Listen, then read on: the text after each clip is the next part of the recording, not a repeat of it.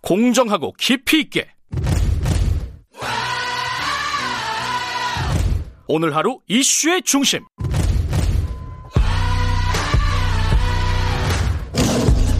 김경래의 최강 시사 네, 일본이 후쿠시마 원전 방사능 오염수를 어, 바다에다가 방류를 하겠다는 겁니다. 지금 일본에서도 반대 여론이 높은데 강행을 하겠다는 거고 27일에 그 방침을 확정하겠다는 건데 이 제주도가 좀 걱정입니다. 가장 먼저 가깝잖아요. 이- 제- 일본이랑. 자, 원희룡 제주도지사 연결하겠습니다. 지사님 안녕하세요. 안녕하세요. 예, 기자회견 여셔가지고 방류를 막겠다 그랬는데 이게 막을 수가 있나요? 우리의 의지를 확실히 보여줘야죠. 예, 뭐 일본 정부는 뭐 네. 괜찮다 그러면서 강행하려는 움직임인데요. 예, 우리가 보고 있으면 더 그럴 거 아니에요. 예. 이제 모든 힘을 모아서 막을 수 있는 그 힘을 우리가 보여줘야죠.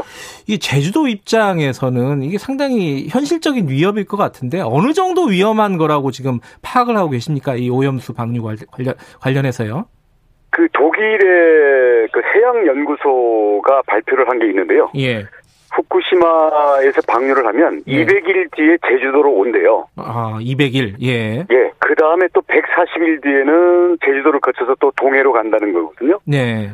그러니까 제주도가 대한민국의 관문인 거죠. 음. 그래서 이제 소송을 하시겠다는 건데 이 소송이 일본이잖아요.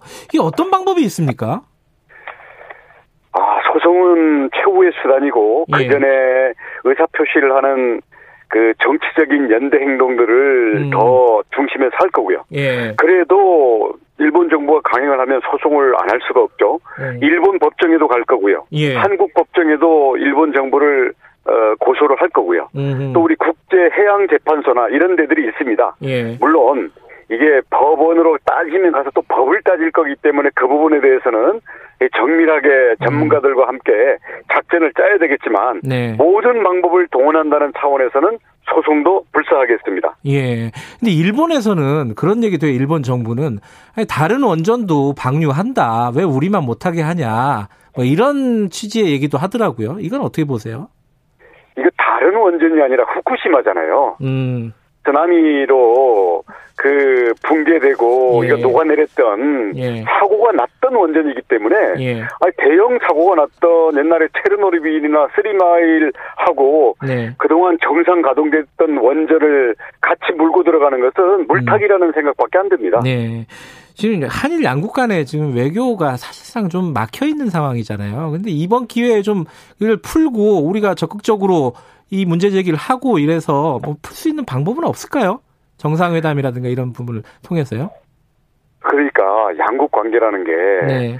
서로에게 공통의 위험이 되는 것은 해결을 하고 예. 어떤 미래를 위해서 서로 같이 하면 도움이 되는 것은 만들어 나가는 게 외교 아니겠습니까? 예. 그래서 이웃 간에는 서로 싸울 일도 있고 협력할 일도 있는 건데 이걸 풀어나간다는 자세가 필요한 것 같고요. 예. 이번에 오히려 이런 그 방사능 수의 바다 방출이라는 네. 이런 악재를 놓고 서로 좀 심각하더라도 머리를 맞대고 어, 여기에서 어, 양국 관계를 건설적으로 음. 풀어나가는 계기를 삼아야 된다고 봅니다.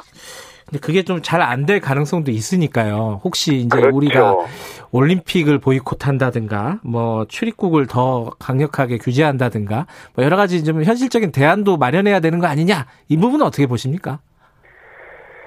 아, 이게 우리의 네. 의지를 관철시키려면 다음 단계의 카드도 준비는 해놔야 되겠죠. 음. 근데 카드를 막상 본격적으로 꺼내는 것은 또 다른 문제이기 때문에 네. 우선 현재는 우리 국제사회가 예. 그 방류에 대해서 단호히 반대한다라는 것을 의사 표현을 명확히 해주고요. 예. 그 다음 만에 강행을 하게 되면 그에 따라서 어, 소송이든 여러 가지 대응을 하면서 그 다음 카드를 검토해서 뽑아야죠. 이게 일본 주변국의 이해 당사자들을 보면은 중국도 이제 당연히 이해 당사자잖아요. 그럼 중국하고 공조나 협력 이런 게 필요할 텐데 이 부분에 대한 전략은 어떻게 좀 갖고 계세요? 예, 중국 정부도 이미 반대 의사를 표현하고 있어요. 예. 근데 정부는 예. 어, 정말 자기네들끼리 그 자료를 들이밀고 이런 면에서는 네.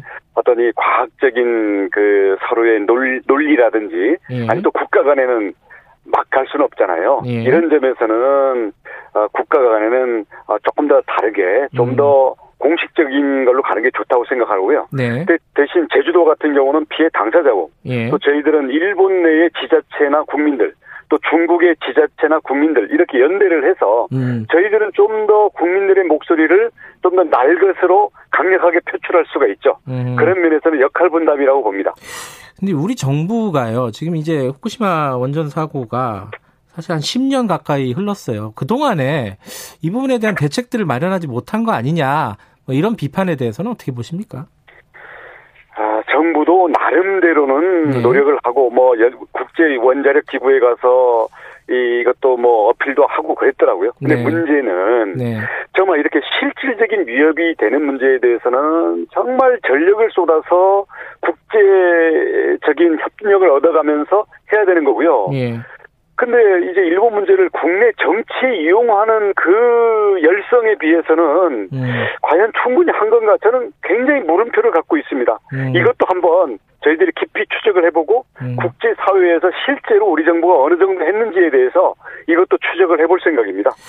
예, 다른 문제 하나 좀 여쭤볼게요. 최근에요, 이 당근 마켓이라는 곳에 신생아를 뭐 20만 원에 입양하겠다, 뭐 이런 글이 올려가지고 올라와가지고 파장이 컸습니다. 이게 제주도에서 벌어진 일이더라고요. 이 지사님께서 여기에 특별히 관심을 갖고 계신 것 같아요. 특별한 이유가 있으신가요?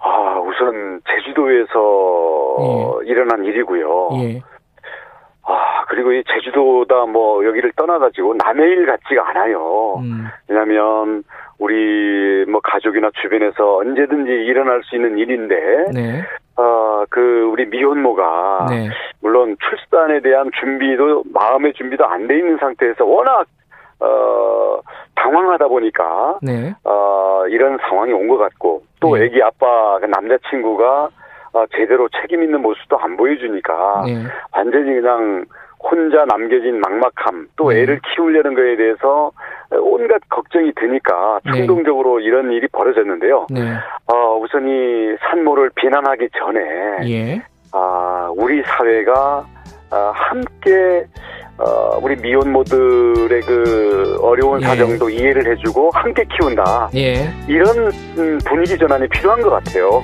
예, 알겠습니다. 오늘 여기까지만 드릴게요. 고맙습니다.